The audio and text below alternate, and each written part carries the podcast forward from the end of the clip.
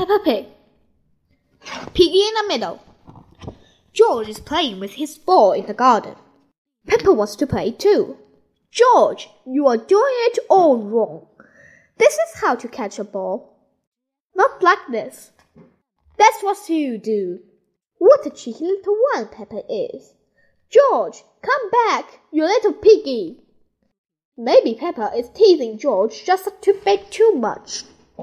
Peppa, have you been teasing George? Not really, Mummy. I was teaching George how to catch.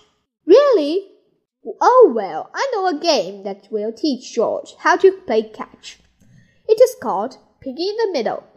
Peppa, you take the ball and stand over there. And George, you stand over there. Good. You have to throw the ball to each other and I have to try and catch it. I'm the pig in the middle. Mummy is the pig in the middle. Catch, George. Oh, missed it. George has caught the ball. Hooray! Well done, George. Now you throw the ball to Peppa. Oop! Try again. Oh, try again. George cannot throw the ball past Mummy Pig. Come on, George. Give the ball to me. Silly George. I can do that too. Peppa wants to copy George, but she is too big and has got stuck. I've got the ball. Peppa, now it's your turn to be piggy. George, catch! Hooray! Caught it. George, you are the piggy. George, catch! Catch the ball, George. Catch, George. George, catch. Here's the ball, George. Whee! Wah! Oh dear. Peppa, you shouldn't tease George like that.